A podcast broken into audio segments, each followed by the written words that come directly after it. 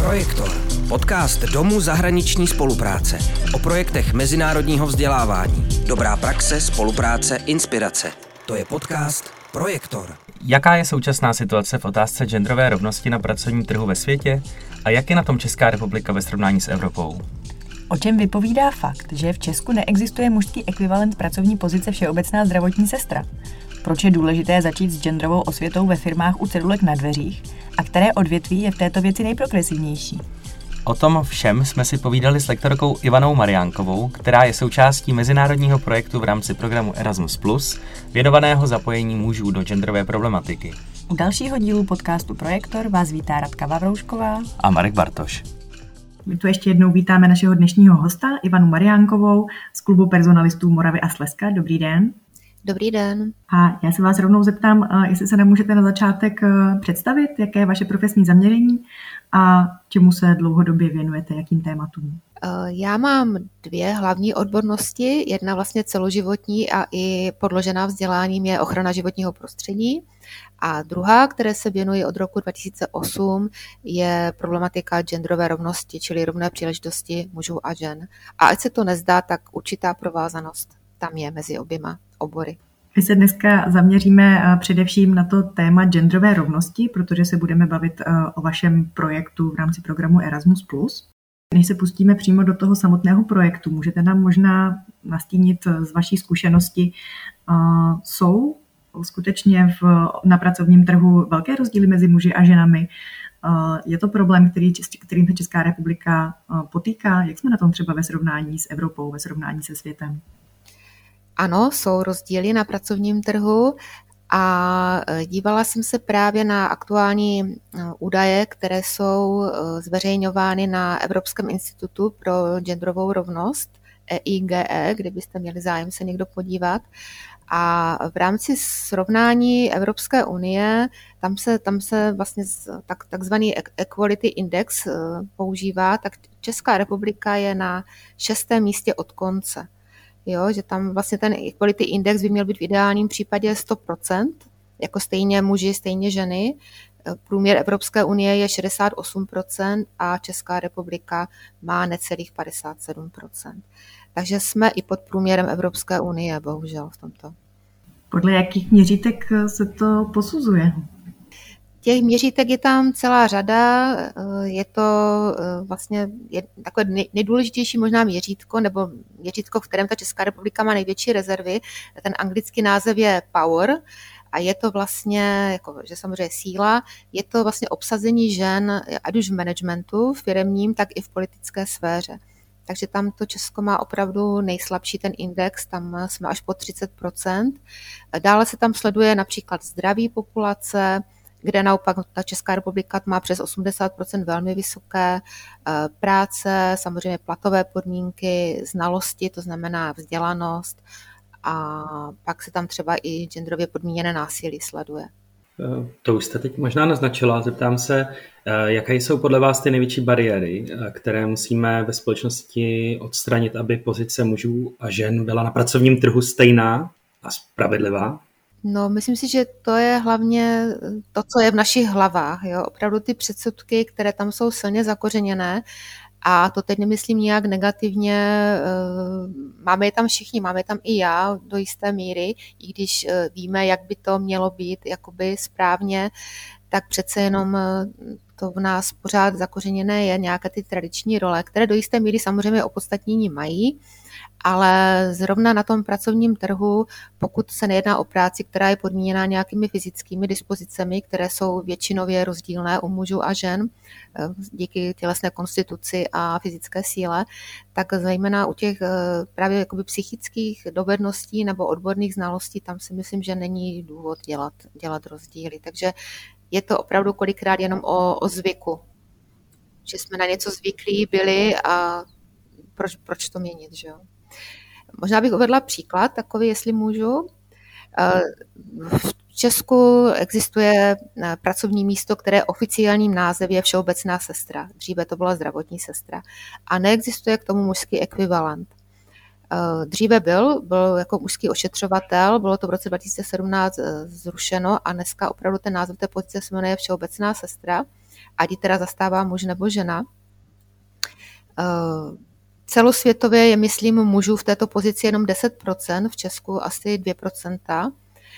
Paradoxně nejvíce mužů v této pozici je právě v arabském světě, kde třeba asi až 50% mužů v Saudské Arábii, přes 20% v Iránu, a tam je způsobeno tím zase, že ty ženy obecně méně pracují vůbec. Jo. E, jo, a přitom práce všeobecné sestry je velmi fyzicky, fyzicky náročná tam opravdu ty manipulace s pacienty, umíte si představit, že je to velmi eh, náročné, že je to velká tíha. Přitom z hlediska podmínek ochrany zdraví při práci, tak ženy mohou manipulovat eh, občasně maximálně z 20 kg, s břemenem, které má 20 kg, občas eh, častěji z 15 kg a to i s živými břemeny, jo, což to u těch pacientů, který mají 20 kg, těch tam asi tolik není. A muži, kteří jsou samozřejmě fyzicky lépe stavěny většinově, tak by to zvládli lépe, tak těch mužů je tam méně. Tak to jenom jsem chtěla uvést jako takový příklad, kde jsou paradoxně i ti muži jakoby diskriminováni nebo eh, je jich tam méně, než by jich tam eh, bylo potřeba. Tak bych to uvedla. A mm, tady k tomu příkladu to je velmi zajímavé. Myslíte, že tam teda hraje velkou roli i ta symbolická rovina toho uh, označení, uh, toho názvu té pozice, která je vlastně feminní. Ano, ta feminní, ten feminní název určitě hraje velkou roli a je trošku legrační to, že u těch eh, pozic, které jsou nazvány jakoby žensky, třeba tady typicky ta všeobecná sestra, eh, vám přijde jako by legrační, že by to měl zastávat muž.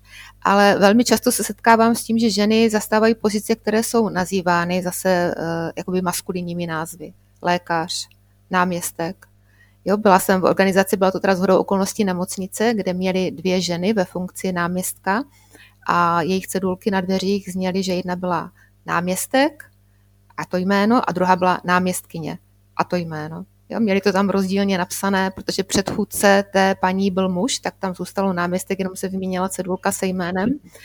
Ale zajímavé bylo, že ředitel Lem této nemocnice byl muž a jeho předchůdkyní byla žena a on si tam nenechal ředitelka. Že jo?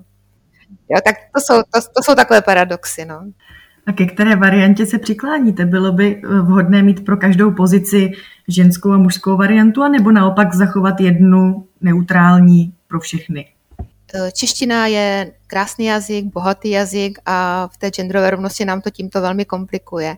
Takže myslím si, že pro spoustu pozic je možné najít eh, ženský i mužský ekvivalent. Někde je to složitější, jde nám to hůře přes jazyk, přes pusu, takže tam je to asi, asi na dohodě, ale tam ono se, ono se uvádí, že taková ta správná, jakoby eh, správný postoj k tomuto je, že když se bavíme obecně o pozicích, tak říkejme klidně lékaři, eh, ředitele, náměstci, pracovníci, ale když se bavíme o konkrétním člověku v té pozici, tak použijeme náměstkyně paní Nováková, jo, lékařka, novotná a podobně. Takže spíš takhle to řešit, no, rozumně. Já ještě si můžu uvést jeden příklad. Dělali jsme genderový audit na úřadě, kde obecně na úřadech pracuje většina žen, v tomto konkrétním případě to bylo až 70% žen.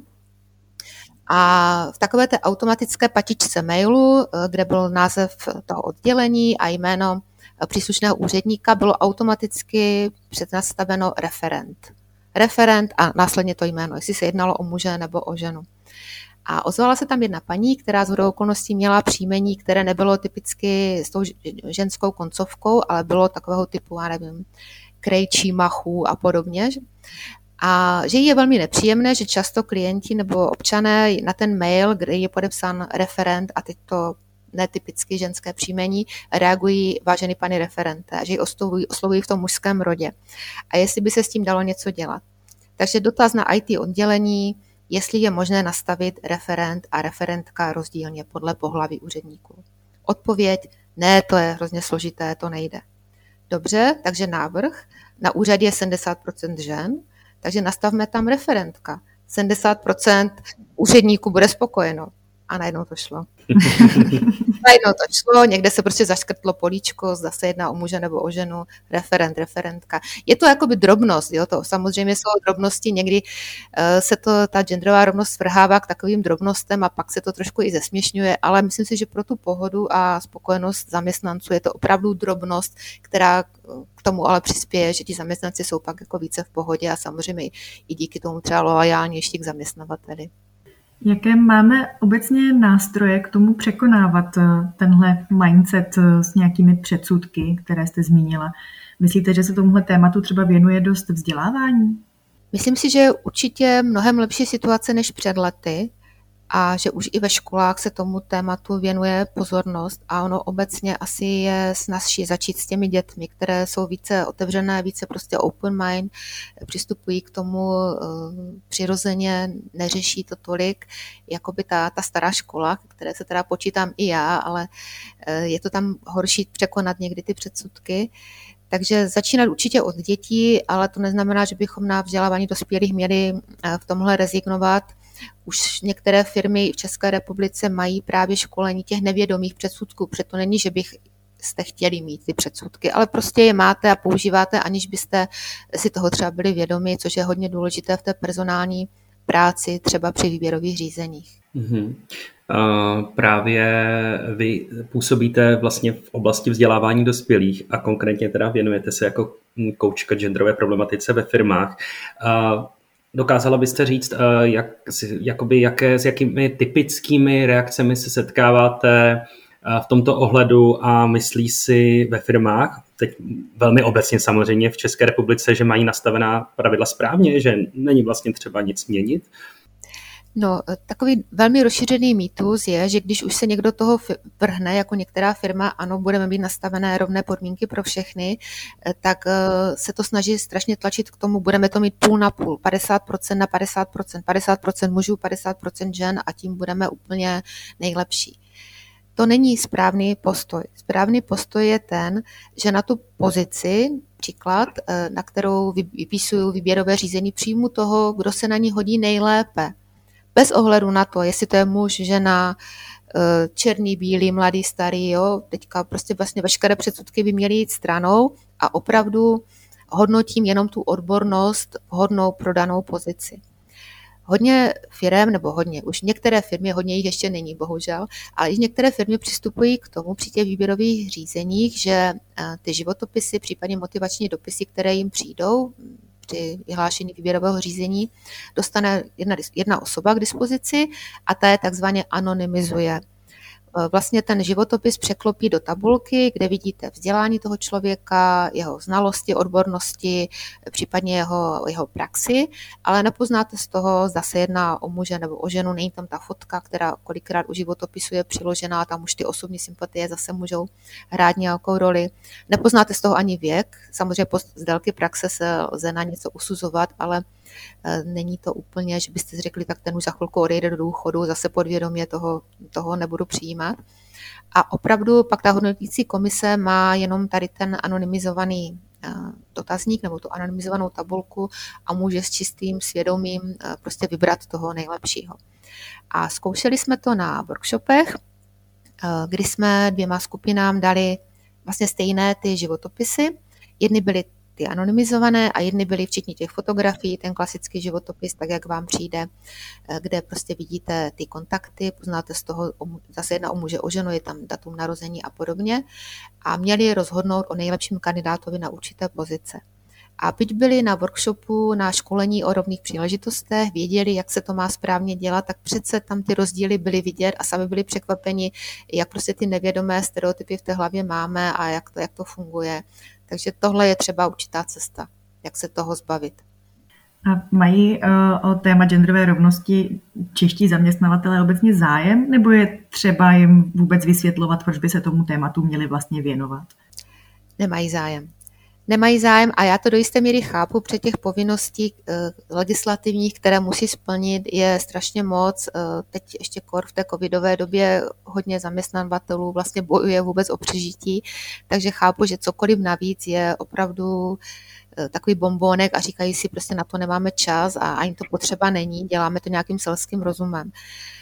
Pak jsou firmy, které většinou to jsou ty, které mají nějakého zahraničního vlastníka, tam vlastně to začalo nejdříve v České republice u těch velkých firm, které měly zahraniční majitele a kteří je do toho trošku natlačili.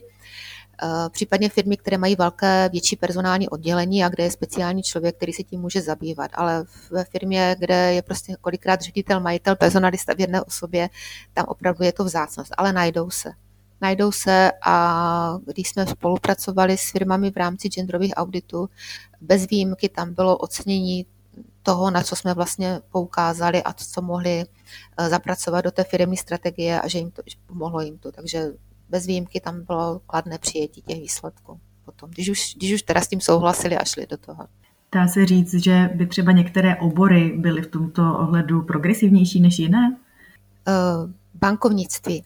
Já sleduji soutěž, uh, nebo soutěž, ona je to taková, a dá se říct, že to je soutěž. Jmenuje se to firma rovné příležitosti, která je vyhlašovaná uh, v rámci České republiky každoročně, už asi 10 let, si se nepletu, a ty přední místa obsazují, obsazují opravdu banky, případně pojišťovny. Takže, jak jsem říkala, velká firma často s tím zahraničním kapitálem. Možná teda jenom eh, bych se chtěl zeptat pro doplnění, a která, které odvětví je na chvostu? To úplně přesně nevím, jestli se to dá říct podle odvětví. Myslím si, že to budou spíš ty menší firmy, tam je to dané tím, jak jsem řekla, eh, tou kumulací těch, eh, těch funkcí a neuměla bych takhle říct jako na chvostu. Jo, ale co si pamatuju z těch firm, že se na těch přednějších místech se občas i nějaká IT firma vyskytla, ale takový třeba ten strojírenský obor, automobilový průmysl, to si myslím, že jsem tam nezahlédla. Ale nechtěla bych křivdit, já úplně teď nemám tu statistiku před sebou. Pojďme se možná přesunout eh, přímo k tomu projektu, kterému se dneska budeme věnovat. Eh, vy jste společně s klubem personalistů Moravy a Slezska pracovala na projektu Erasmus Plus s názvem How to Involve Men in Gender Issues and Get Their Support. Můžete ten projekt eh, trochu představit, jaké byly jeho východiska, jaké byly jeho cíle? Tak abych přeložila ten, čes, ten anglický název, je to vlastně jak eh, zapojit muže do genderových záležitostí a získat jejich podporu. Eh, byl to vlastně první projekt eh, zaměřený na genderovou rovnost, kterého jsem se účastnila a který byl zaměřen přímo na muže, protože většina těch projektů, nebo všechny v mém případě, kterých jsem se účastnila dříve, byly zaměřeny na, na ženy nebo na obecnou rovnost, rovnost příležitostí, což bylo pro mě velmi zajímavé.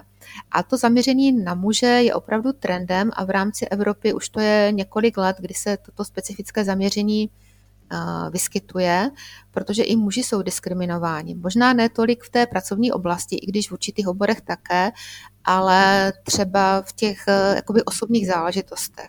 Tam bych jen eh, třeba zmínila takovou první možnost, která mě napadne, třeba v oblasti péče o děti. Máme kolegu psychologa, který byl taky vlastně jedním z, z odborných garantů na tomto projektu a pracuje eh, poradně psychologické a říkal, když přijde muž, který třeba řeší partnerské problémy, je tam třeba hrozba rozchodu nebo rozvodu, tak první, co říká, mám strach, že přijdu o děti.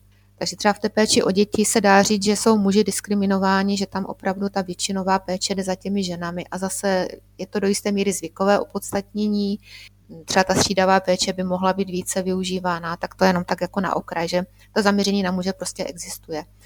Když se vrátím zpátky k projektu, Projekt eh, trvá dva roky, v současné době už končí. Je to mezinárodní projekt. Eh, máme tam eh, italské partnery ze Sicílie, přímo organizaci z Palerma. A na začátku projektu tam byli partneři portugalští z portugalské univerzity, kteří potom asi v polovině odstoupili z nějakých interních důvodů a přistoupili k nám chorvatští partnere, partneři z města Rijeka z vzdělávací instituce. Takže bylo velmi zajímavé porovnávat ty poměry a ty zvyklosti eh, v těch daných zemích. Portugalsko taková více konzervativní země, ta Itálie taky, kor, ta Sicílie, která je taky více tradiční, to Chorvatsko už je více eh, podobné nám v těch, eh, těch jakoby návicích a způsobech, tak to bylo, to bylo velmi zajímavé, protože jsme třeba formou dotazníků zjišťovali, co může vlastně nejvíce zajímá opravdu v té oblasti rovných příležitostí. A překvapivě to bylo napříč všemi zeměmi, tak to genderově podmíněné násilí, to s těmi muži rezonovalo hodně. A ono samozřejmě je to násilí vůči mužům, ženami nebo vůči ženám muži, ale to tam nebylo už jako rozklíčováno, ale obecně tahle problematika na tu, na tu muži slyšeli a vnímali, že to není jako v pořádku, když se něco takového děje. Mm-hmm. Můžete nám uh, nyní přiblížit ten průběh samotného projektu, jaká byla úloha, uh, vy už jste to teda naznačila, ale jaká byla úloha zahraničních partnerů a jaké byly výstupy toho projektu? Projekt měl takové tři základní výstupy. Prvním byl manuál, to nazýváme manuálem, jak právě ty muže zapojit do, těch, eh, do, té, do toho tématu genderové rovnosti, co je vlastně zajímá, co jsou oblasti, kterým by se, bychom se měli věnovat, pokud teda chceme do toho muže zapojit. Takže to se, to se podařilo vlastně díky té, té dotazníkové akci ve všech zemích. A vlastně ten manuál byl vypracován ve dvou podobách, v takzvané expertní úrovni pro lidi, kteří se zabývají rovnými příležitostmi profesně, takže například univerzity nebo různé eh, neziskové organizace, ale i personalisté. A pak měl takzvanou laickou úroveň pro kohokoliv, eh, kdo vlastně se tímto tématem chce zabývat, koho to zajímá a byl vypracován jak v angličtině, tak ve všech jazycích eh, partnerských zemí. Další úrovni byl, byly workshopy face to face, které se podařilo zrealizovat ve dvou zemích, face to face, a bylo to v Itálii a pak už v Chorvatsku, protože v té době už partneři, partneři z Portugalska odstoupili. A v Česku bohužel ty workshopy měly probíhat v době, kdy byly tady natolik striktní opatření, že to nebylo možné a probíhaly eh, ty workshopy formou webinářů.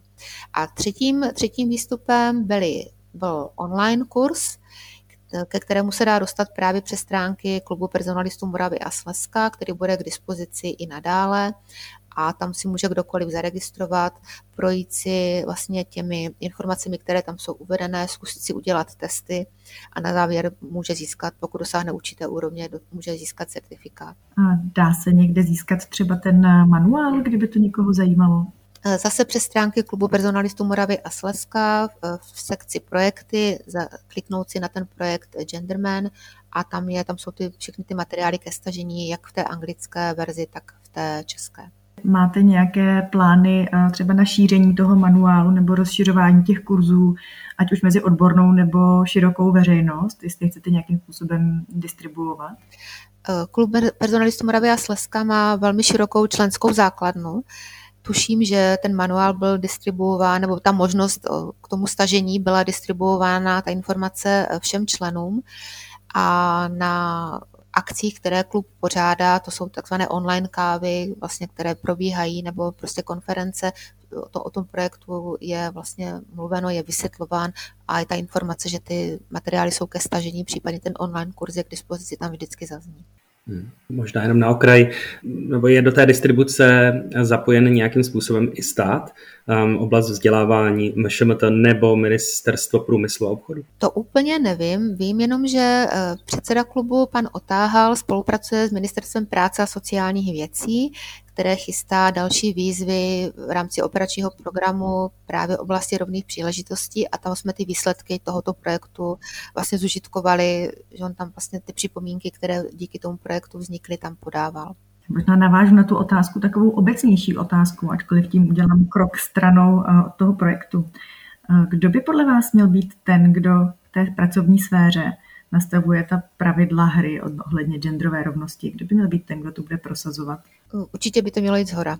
Takže, takže stát a to se vlastně přenáší, takže vlastně jako nastavit to i nějakou legislativou. Já vím, že to je takové nepopulární, jako že něco nařizovat v Česku se obecně proti tomu velmi jako eh, stavíme na zadní, když nám něco nařizováno, jak kdybych tady zmínila kvóty, tak to je opravdu červený hadr pro spoustu lidí, jako červený hadr na býka, ale myslím si, že tohle by mělo jít opravdu z hora ve formě těch nařízení, protože jinak ta cesta je velmi pomalá No a pak, pak zase ze spoda z hlediska toho vzdělávání třeba toho, těch dětí, jo, že tam, tam jde jako nenásilně k tomu, aby eh, ta mladší generace už to brala jako něco přirozeného a divila se, že to vlastně jako není normální mít rovné příležitosti. Takže z obou stran. No. A když se, když se teď dostaneme konkrétně právě k té problematice toho, jak zapojit muže do otázek genderu, máte už nějaký konkrétní výstup, eh, nebo respektive co projekt ukázal, eh, jak, eh, jak nejle, jaký je ten nejlepší způsob. Vysvětlovat, vysvětlovat, vysvětlovat, protože genderová rovnost je takový sprofanovaný pojem. Spousta lidí si myslí, že ví, co to je a spousta lidí samozřejmě skutečně ví, co to je, ale ten pohled hodně lidí je i zkreslený. Je to samozřejmě i díky médiím, které, které nevždy toto téma pojímají seriózně, bych řekla, spíš vypichují takové ty zajímavosti, ty jakoby perličky, které můžou to téma znevažovat. Eh, já osobně považuji za svůj velký úspěch, když jsem v rámci Národní klastrové asociace měla přednášku k genderové rovnosti a byli tam zástupci klastru právě takových typicky Eh, převážně mužských, takže třeba ten strojírenský nebo automobilový. A když jsem po té přednášce, která nebyla dlouhá, asi 20-minutová, za mnou přišel právě představitel, myslím si, automobilového klastru a řekl mi, že mi děkuje, že poprvé slyšel uh, takové rozumné, seriózní vysvětlení, proč by vlastně firmy měly prosazovat rovné příležitosti. Jo, že tam je ta zažitá představa těch feministek, eh, které někde na náměstí pálí podprsenky a, a prostě vystupují eh, maskulinně a agresivně, ale ono to tak není. Ono, proč, by, proč by lidé, teď prostě vůbec neberu muži, ženy, proč by neměli mít rovné příležitosti, když uh, mají tu, tu odbornost když, když to vstáhneme opravdu jenom do té pracovní sféry, nebudu se teď pouštět do nějakých jako domácích prací, tam asi ať to má nastaveno každý jak chce, když mu to vyhovuje, ale v té pracovní sféře tam opravdu kromě těch fyzických dispozicí, které jsou ale pouze většinové, určitě všichni znáte ženu, která prostě má sílu za dva a znáte muže, který je, když řeknu tady po ostravsky, chvístek, takzvaný takový prostě hubeňour, eh, který nezvládne fyzicky tolik, co eh, třeba ta silná žena, takže eh, proč se omezovat pouze tímto? Opravdu si myslím, že ta anonymizace těch eh, životopisů při těch výběrových řízeních udělá obrovskou práci a doporučila bych všem firmám, ať si to třeba zkusí jenom jednou a porovná si ty výsledky a budou, budou překvapeni. A možná závěrečnou otázku, co byste po této zkušenosti poradila organizacím, které zvažují, jestli se do programu Erasmus také zapojit se svým projektem? Pro koho to může být užitečné podle vás? Hmm, Erasmus je obecně zaměřen na vzdělávání dospělých, takže těch témat, kterým se věnuje, je celá řada. Není to jenom genderová rovnost, je to, já nevím, jsou to digitální kompetence, je to třeba i ochrana životního prostředí. Takže myslím si, že ta škála je velmi široká. Eh, co mám zkušenost s podáváním projektu, ty žádosti nejsou až tak obsáhlé, jako třeba když mám srovnání s jinými, s jinými evropskými dotacemi, s jinými granty. Takže běžte do toho, Projekty jsou poměrně krátké, trvají kolem dvou let, nebo myslím dva až čtyři roky, takže to není taky zase nějaká dlouhá zátěž i administrativní. Vyzkoušejte si to a uvidíte. Myslím, že budete příjemně překvapeni. Super, tak eh, moc děkujeme. Ještě se možná zeptám, jestli vás napadá ještě něco, co mělo zaznít a nezaznělo. Určitě spousta.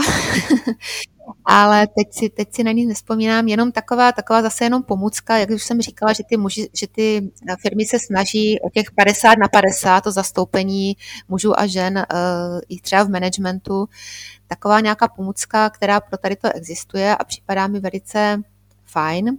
Začněte třeba s tím, že si uděláte statistiku, jaké máte zastoupení mužů a žen mezi zaměstnanci řadovými a ten management se snažte tomu uspůsobit. Máte třeba 30 70 zastoupení mužů a žen, tak se snažte mít to stejné i v managementu. A ono už to něco udělá, protože říká se, že 30% je taková kritická hranice pro prosazení zájmu skupiny. Takže když máme ve firmě převahu žen, ale v managementu převažují muži, tak ten mužský pohled je prostě jiný. Takže když tam budu mít stejné procento žen v managementu, jako mám stejné procento žen mezi řadovými zaměstnanci, tak si myslím, že ti zaměstnanci mohou být a zaměstnankyně mohou být v důsledku konečné více spokojeni. Takže to, s tímhle bych začala třeba. Moc děkujeme za, eh, za tohle radu, radu. Snad nás poslouchají i někteří zaměstnavatelé. Doufám. Moc děkujeme a těšíme se třeba zase někdy na viděnou. Děkuji za pozvání, nashledanou. Aktuálně z DZS. Vyšlo nové číslo našeho čtvrtletníku Mozaika. Tentokrát se věnuje tématu mediální gramotnosti. Najdete v něm příklady inspirativních projektů, rozhovory se zkušenými koordinátory a typy na užitečné informační zdroje.